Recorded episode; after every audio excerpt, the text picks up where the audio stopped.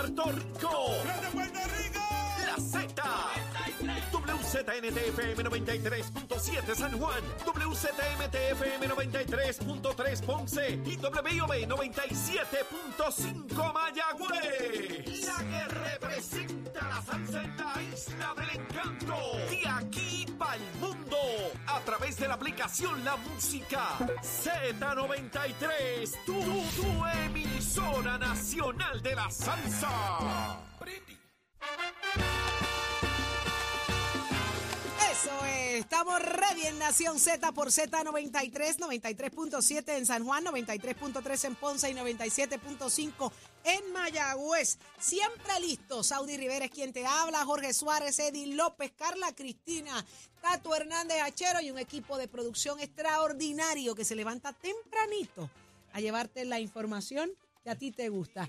Y a mucha gente, mucha gente que nos llama a través del teléfono 6220937. Buenos días, Jorge. Buenos días, Eddie. Buenos días, Saudi. Buenos días, Eddie. Buenos días, Carla. Buenos días, Achero. Buenos días, Puerto Rico. Ya son las 7 y 5 de la mañana aquí en Nación Z en vivo por Z93 desde el estudio Ismael Rivera aquí en Z93 para que usted pueda disfrutar del análisis y los comentarios que se hace de lo que ocurre en y fuera de Puerto Rico. La aplicación La Música disponible. La puede descargar ahora mismo gratuita para que usted nos vea o nos escuche y de paso pueda disfrutar de nuestro contenido en el de la aplicación La Música de Nación Z, igual en Facebook, a todos los que se conectan con nosotros y dejan sus comentarios y como siempre, subiéndole la voz al pueblo para que mire con su llamada usted sea partícipe, porque aquí le damos break a la gente que hable, aquí no le ponemos mordaza a nadie, aquí todo el mundo habla. Ahora, aguante presión también en Nación Z. buenos días, Jorge. Buenos días, Saudi. Buenos días a todo el país que nos sintoniza. Miércoles 28 de septiembre, una nueva hora, mucha información. Jorge, no tienes que dar un briefing ahorita de lo que está pasando allá en Florida, porque está ahí Jorge Ay, pegado ay, y súper ansioso por que lo le- que va para allá y, y- y está bien complicado. Eh, de nuevo, no por crear ansiedad, pero por crear cautela eh, sobre lo que debe hacerse. Y, oye, denle una llamadita a su familiar allá para saber que está bien, que está preparado y que esté informado de todo lo que, lo que se avecina. Eh, ¿Qué más? ¿Qué más? ¿Qué, más? que, que levántate. Levántate que el despertador te está velando y te agarra el tapón. Sí, en la emisora nacional de la Ya salsa. yo lo estoy esperando. Z93. Ya yo lo estoy esperando, ¿Verdad? eso no puede fallar, eso no puede fallar. Eh, eh, vamos de inmediato a ver cómo está la situación en Mayagüez. Está con nosotros el alcalde en funciones de la poltrona municipal, Jorge Ramos. Así que muy buenos días. Está con nosotros. Buenos días, eh, Saudi, a todo el público que nos sintoniza en la mañana de hoy. Jorge, me encantaría hablar muchas cosas, muchas cosas con usted. Hay muchas cosas pasando en Mayagüez, pero en esta ocasión nos enfocamos en la situación del paso de Fiona. ¿Cómo le ha sido a usted, eh, verdad, el proceso? ¿Cómo le, cómo le ha ido desde, desde la posición en la que se encuentra el día de hoy? Pues estamos eh, trabajando fuertemente previo a que a que viniera este huracán, ¿verdad? Los preparativos eh, son intensos y hay que hacer una planificación porque desde el primer momento que se anunció que era una tormenta, nosotros trabajamos pensando en el peor de los escenarios y estuvimos, ¿verdad? Haciendo haciendo unos preparativos. Eh, hay cosas que no están a nuestro alcance como el sistema eléctrico, el sistema de agua potable y pues esas situaciones pues no las podíamos eh, atender di- digamos de esa manera. Pero para mitigar pues eh, habíamos realizado ciertos trabajos de limpieza recogido de escombros y nos preparamos y entendemos que eso pues eh, nos ayudó a que el daño no fuera mayor al que recibimos verdad en las por lo menos en las zonas que se inundan en las zonas urbanas de la ciudad de Mayagüez. ¿Cómo está el tema con la comunicación con Luma eh, y, y el tema de la generación de energía en la ciudad de Mayagüez? Eh, pues mira, ese tema es un tanto controversial. Nosotros tuvimos que unirnos a, a un grupo de alcaldes en el reclamo para que Luma nos brindara mayor información. Estuvimos por algunos cinco a seis días donde la comunicación, a pesar de que sí teníamos comunicación, pero no recibíamos información. Eh, a- O sea que usted es de los alcaldes que le hablan, pero, Pero no no, hay- no pasa nada. Exactamente. Nosotros eh, todas las mañanas nos comunicábamos con el contacto que fue designado por Luma para solicitar información en dónde iban a estar las brigadas, cómo nosotros como municipio podíamos colaborar, porque esa siempre ha sido la intención de que eh, si tienes un alimentador o tienes unos cables que, que hay algún árbol que está afectando, pues déjanos saber y nosotros vamos, removemos el árbol para que cuando las brigadas vengan se enfoquen solo en lo técnico del sistema eléctrico y no tengan que estar invirtiendo tiempo y recursos en, en cortar los árboles, en, remover algún, eh, alguna roca o algo que estuviera en el medio. Eh, pero esta colaboración no, no era aceptada por Luma, así que, calzamos nuestra voz y, pues nos unimos al grupo de alcaldes. Eh, desde el día de ayer pues empezó a fluir un poco más la información, vamos a ver, ¿verdad?, cómo, cómo esto funciona de aquí en adelante. Seguimos eh, en el reclamo de que tenemos algunos residenciales todavía sin servicio eléctrico eh, y desconocemos las razones porque prácticamente están a solo pasos de la planta que genera electricidad aquí en el área de Mayagüez y que no se ven daños, por lo menos en lo que hemos patrullado nosotros y con el conocimiento eh, que tenemos nosotros y tenemos un asesor en estos asuntos que nos, que nos ayuda a patrullar estas líneas, pues no hemos identificado problemas mayores, así que no hay razón alguna por la que estos residenciales pues, se mantengan todavía sin el servicio eléctrico. Ramos, a mí me llama mucho la atención el hecho de que todo el mundo se enfoca en Luma y piensa en personas que vienen del exterior y, de hecho, lo he dicho hasta yo, que desconocen eh, nuestros, nuestros sistemas o que desconocen cómo operamos en Puerto Rico, pero hay que aclarar algo, señores. Ahí hay un montón de gente puertorriqueña trabajando y tomando decisiones también. Así que a mí eh. me preocupa mucho ese sentido. Lo que pasa es que es la estructura que ellos han creado, ¿verdad? Y, me explico en este sentido. Cuando el huracán María, que yo estaba aquí en la administración municipal en el área de desarrollo urbano, yo tenía contacto todos los días, en la mañana y en la tarde, con el director regional y se tomaban decisiones. Él tenía la potestad de poder decidir en qué área iba a trabajar y por ejemplo él me decía en la mañana, yo voy a estar trabajando en este lugar, necesito que me lleves una excavadora para que me abra un camino, me haga este trabajo, una vez culmines, me dejas saber y yo entro a trabajar. Y ese contacto permitía ser más ágil. Y tenemos que entender que el huracán María fue cuatro veces mayor a lo que fue Fiona, o por lo menos eh, así yo lo catalogo. En, en esta ocasión hay una estructura, cuando viene Luma por ser un privatizador, que no, yo no tengo contacto con la persona técnica, que es la que sabe dónde va a estar el día a día. Nosotros como alcalde lo que nos dan es un, un enlace que la persona tiene, no sé, 30 o, o, yo no sé cuántos municipios y la persona desconoce de lo técnico. Esa persona tiene que a su vez llamar a otras personas para que le den la información y no tenemos nosotros la oportunidad de hacer preguntas y de interactuar, porque si yo voy a donde la persona técnica, me dice que no está autorizado para darme información. Usted está llamando un call center. ¿Dónde eh, eh, queda? ¿Dónde queda la parte de que se está informando, eh, si ha tenido oportunidad de revisarla, se está informando una, unos, unos por cientos de energización? ¿Eso es consono con ese seguimiento que ustedes están haciendo, ese assessment de las líneas y de, la, y de las personas particularmente que les esté llegando la luz? Por lo menos hasta el día de ayer no, se nos indicaba que estábamos en un 50%. ¿Y ese 50% no era real?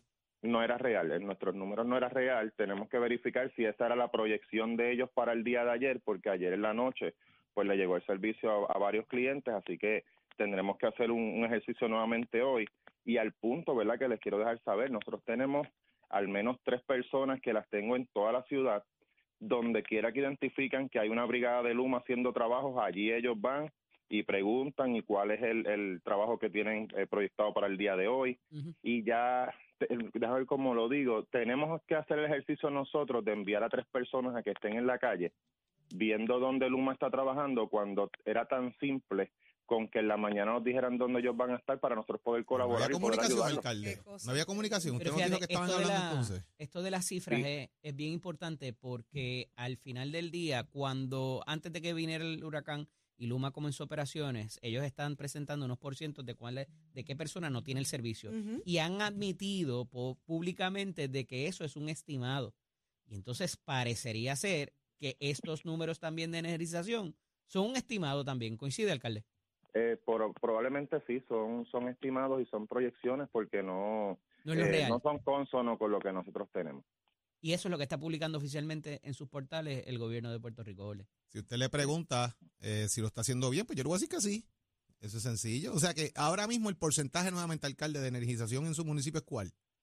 Eh, debe estar en un 40, 45%. Tenemos que revisar porque anoche estaban, algunos residenciales estaban reportando que había eh, estaban patrullando las líneas y que iban a, a recibir el servicio de energía eléctrica, así que lo revisaremos en la mañana de hoy a ver si ya hoy llega el 50% que ellos habían anunciado. Ay, O sea que aquí, vamos, vamos a ver, interesante, Mayagüez sigue siendo la ciudad eh, eh, de la, eh, ¿verdad? La central del oeste, donde prácticamente eh, ocurren muchas cosas allí, eh, y reparte básicamente, ¿verdad? Cabecera de distrito, y tener a Mayagüez un poquito rezagado sigue siendo un problema porque las ayudas generalmente llegan allí, ¿verdad? Al, al área de Mayagüez Y es por un buen ejemplo de lo que tú decías ahorita, Jorge, de que se habla de la región de Mayagüez y no necesariamente del En municipio Mayagüez. de Mayagüez. Va, va, región de Sí. Mayagüez, 42% de, de, de energía, según lo que repre- representan ellos al, al, al en- a lo que es la región entera, ¿verdad? No el municipio per se. Y es interesante ese tipo de, de- de acción que presenta Luma. así es. No, y sumado a eso que la planta donde se genera electricidad, que es una de las unidades que está de Puerto Rico, es aquí en Mayagüez. Así que no tendríamos, eh, por decirlo de esa manera, necesidad alguna porque tenemos la capacidad para generar la energía que utilizamos. Eso es un, es un beneficio. Y aún Es así correcto. está la situación. Y, a- y aún así tenemos sectores que, vuelvo y le digo, caminando desde donde está la planta hasta el sector El Seco, por decirlo un ejemplo, hasta el residencial Concordia, eh, a esa distancia de que, de que es a solo pasos y están sin servicio eléctrico, sin tener ninguna línea que haya sido afectada en ese trayecto. Ahí está. Bueno, Jorge Ramos, eh, usted es el alcalde en funciones actualmente en Mayagüez. Le deseamos mucho éxito. Gracias por mantenerse en contacto con nosotros acá en Nación Z. Pues muchas gracias a ustedes y seguiremos informando, ¿verdad?, cómo va esta recuperación durante lo que resta de semana. Así gracias, será. alcalde. Muchísimas gracias. Buen día, alcalde. Ahí está. Gracias. Venimos con mucho más de Nación Z. Llévatelo, chero.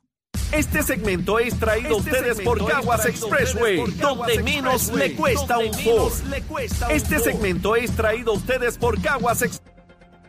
Damos paso al segmento del análisis del día. Eh, la mañana de hoy está con nosotros el representante Jorge Navarro y Suárez. Excusamos a la compañera ex representante Sonia Pacheco. Eh, buenos días, Georgie, bienvenido.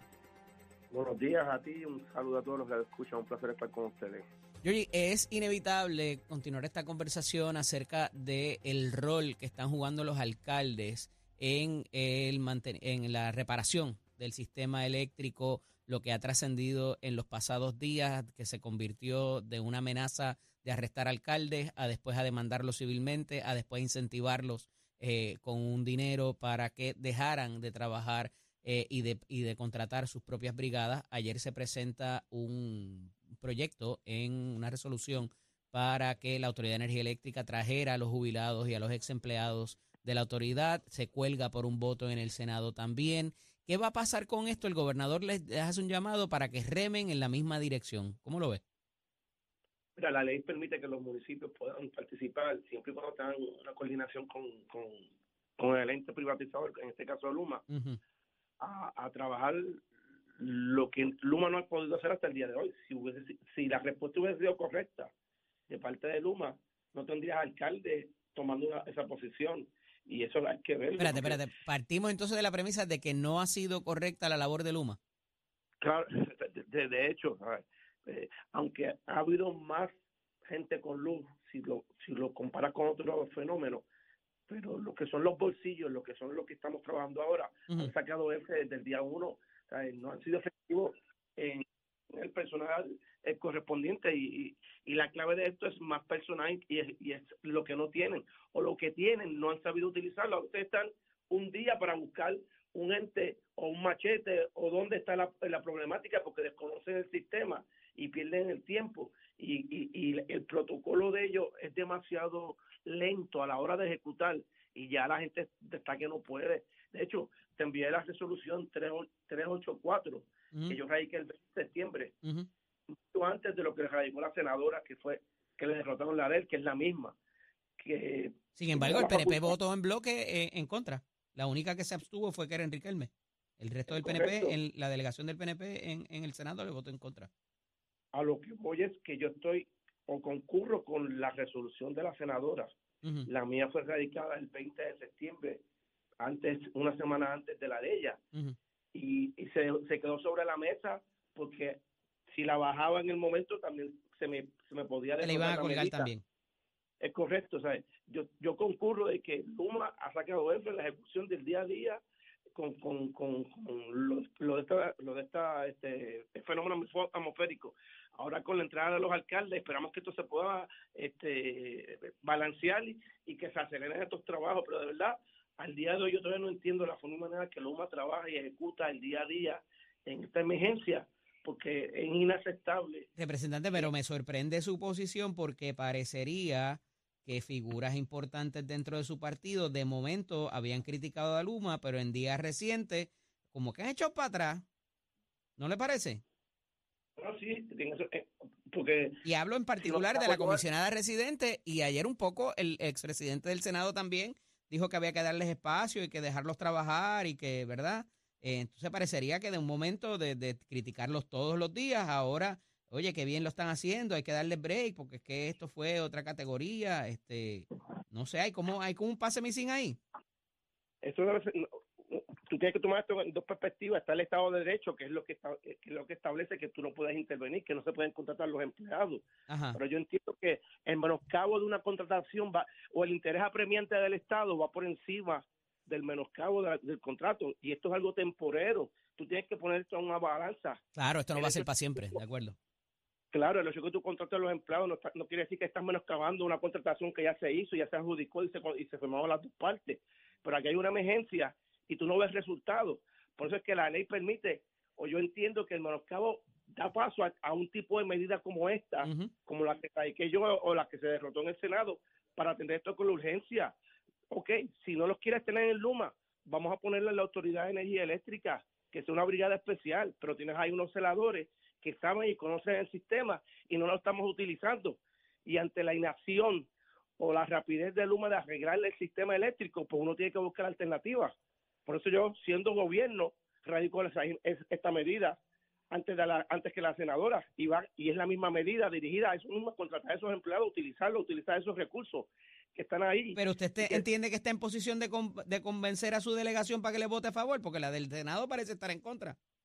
yo estoy en conversación, porque si tú te ves, si tú fijas los titulares previo a esa votación del gobernador, se dice que está, se está analizando y que puede ser una posibilidad. Y yo vi dos o tres titulares donde así lo decía. O sea que si Por se llega a aprobar, usted entiende que el gobernador le va a votar a favor, le va, la va a firmar. si se busca un happy medium donde no se afecte de lleno el menoscabo, como está, como está diciendo el gobernador, una cosa es el menoscabo de la contratación o, o de las partes, y otra cosa es atenderlo con la urgencia que se merece y que sea algo temporero por la situación. Vuelvo y repito, es que no hay resultado de parte de Luma, entonces ¿qué vamos a hacer? ¿Quedarnos sentados y esperar 10 días más para que se arreglen los bolsillos, lo que falta? No, uno como gobierno tiene que acelerar, presionar y exigir la ejecución de parte de este ente privatizador que no ha sido efectivo en ese ángulo. Por eso, por eso es que nosotros como legisladores buscamos estos mecanismos. Ah, tú no quieres que tú no, tú no puedes obligar a darle a, a- a que ellos empleen a estas personas según establecer contrato, pues entonces vamos a ponérselo con, con, con la Autoridad de Energía Eléctrica, vamos a buscar algo. Ah, que esta gente pueden ir y sabotear el sistema porque eran los que los pasados miembros del UTIER, por Ese es el favor. miedo. Ese es el miedo. Bueno, cosas que pueden decir. Ay, oye, aquí no hay malos supervisores, ellos no van a estar por ahí solos. Ellos van a estar con brigadas de la autoridad o de Luma atendiendo esto. Si es miedo o no es miedo, no sé. Pero son cosas que pueden surgir, o son cosas que me, me dicen, ah, no, es que estos eran los miembros del UTIER y van a sabotear. ¿No será que de Eh, momento empiecen a hacer las cosas mejor de lo que se han hecho en los últimos meses? Y, Y que demuestren que, razón. que el humano hacía falta. No es que no es que la hagan mejor, pero Ujú. conocer el sistema y si nos dejamos llevar, Bueno, pues lo pueden hacer más eficiente. No, no es que lo hagan Claro mejor. que sí, claro que sí, pero con estos chavos de la recuperación de, de Irma, de María, de, de- la pandemia, el gobierno federal fue bien exigente, tiene que ser un ente privatizador y en eso el gobierno dio un paso adelante, dio un paso adelante con Luma, pero que Luma se ha colgado en la ejecución. Entonces, ¿Le deben cancelar tiene- el contrato, representante? No, no cancelar el contrato porque eso no es de la noche a la mañana, pero si no ejecutan tienen que buscar otras alternativas y alternativas son las que hemos presentado nosotros en la legislatura. Pero dígalo, dígalo Eh, sin miedo. Si no están 384. ejecutando bien y no hay comunicación, le- le- ¿deberían entonces cancelar el contrato?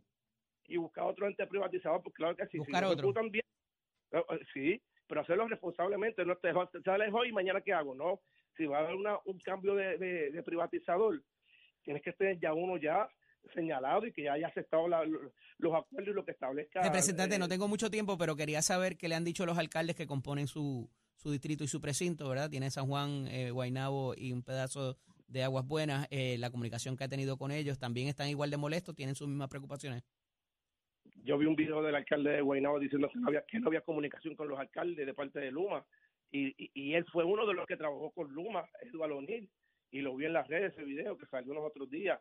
Este, Dijo que no, alcalde- que no componían nada, fue la expresión que utilizó.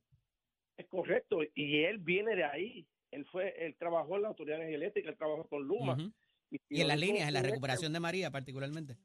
Claro, y si lo dice un ex empleado de Luma, pues son, son, son cosas que tú tienes que sopesar y, y ponerlas sobre la balanza. En el caso de, de Aguas Buenas, aquello es un desastre. Allá arriba, ante tanta vegetación y, tanto algo en el piso, eh, la recuperación va a ser mucho más lenta y, es- y a eso es lo que nosotros nos referimos al buscar otros recursos como los pasados empleados de la Autoridad de Energía Eléctrica que están en las agencias destacados a que se utilicen. Y hacia eso es que hay que enfocarse y ver de qué forma y manera Bueno, podemos utilizar a esos gente que están ahí para acelerar esto, porque al día de hoy Luma se ha colgado de la ejecución. representante, gracias. Hablamos la semana que viene. Un abrazo. Gracias a ti. ¿Cómo no? Bien. Continuamos con más de Nación Z. Este es Expressway, donde menos le cuesta un Ford. Este segmento es traído a ustedes por Caguas Expressway, donde menos le cuesta un Ford. Este es Nación Z por el app La Música y la Z. Tato Hernández, ponchame ahí a Tato Hernández, somos deporte, achero. Ponchame ahí a Tato, Tato. Dígame, Titi Saudi, dígame. Tato, ¿tú escuchaste a Georgie Navarro? Sí, lo acabo de escuchar. No tiene miedo, papi, siempre- no tiene miedo.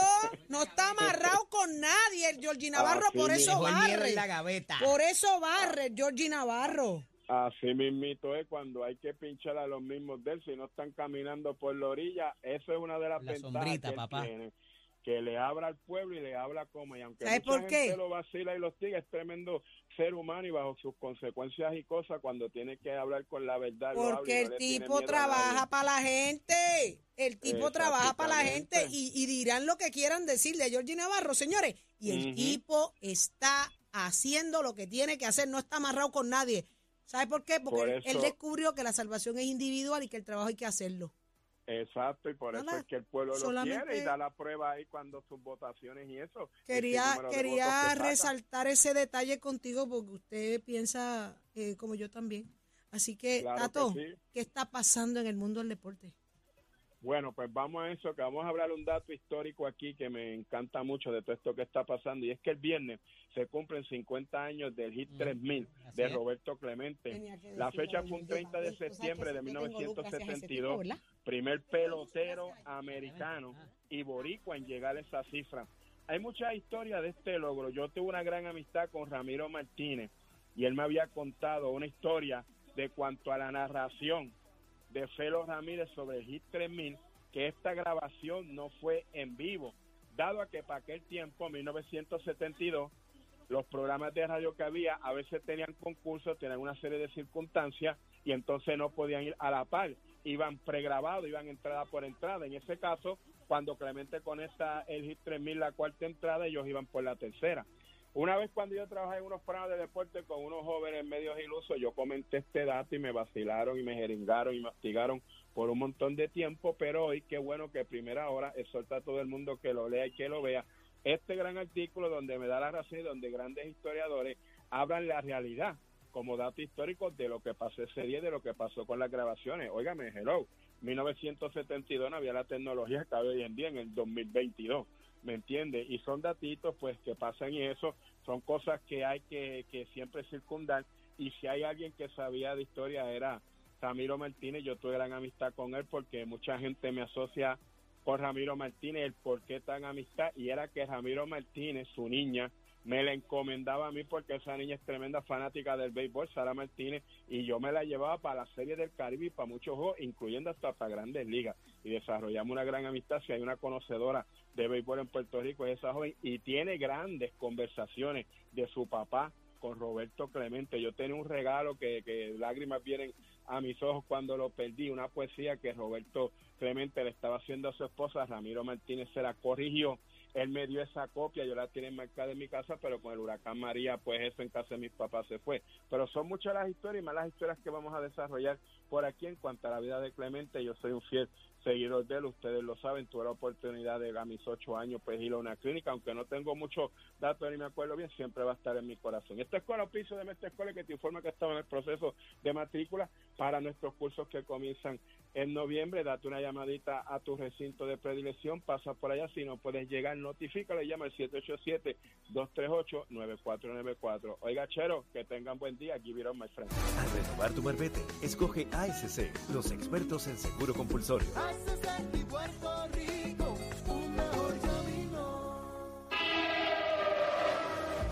Buenos días, soy Carla Cristina informando para Nación Z. En el tránsito ya continúa el tapón en la mayoría de las vías principales de la zona metro, como la autopista José Diego entre Vega Baja y Dorado. Más adelante también entramos desde Tuabaja hasta la zona de Puerto Nuevo. Igualmente la carretera número 2 en Candelaria. En Tuabaja, algunos tramos de la PR5, la 167 y la 199 en Bayamón. La avenida Lomas Verdes entre Bayamón y Guaynabo, la 165 desde Cataño hasta la entrada a Guaynabo en la intersección con la carretera PR22, el expreso Valdoriotti de Castro desde la intersección con la ruta 66 hasta el área del aeropuerto, igualmente más adelante cerca de la entrada al túnel Minillas en Santurce, el ramal 8 y la 65 de Infantería en Carolina, expreso de Trujillo en dirección a Río Piedras, la 199 tanto en Trujillo Alto como en Cupey, la autopista Luisa Ferré desde Montelledra hasta Río Piedras, al sur en Caguas, la 172 en Sidra y la 30 entre Juncos y Gurabo. Más adelante actualizo esta información para ustedes. Ahora pasamos con el informe del tiempo.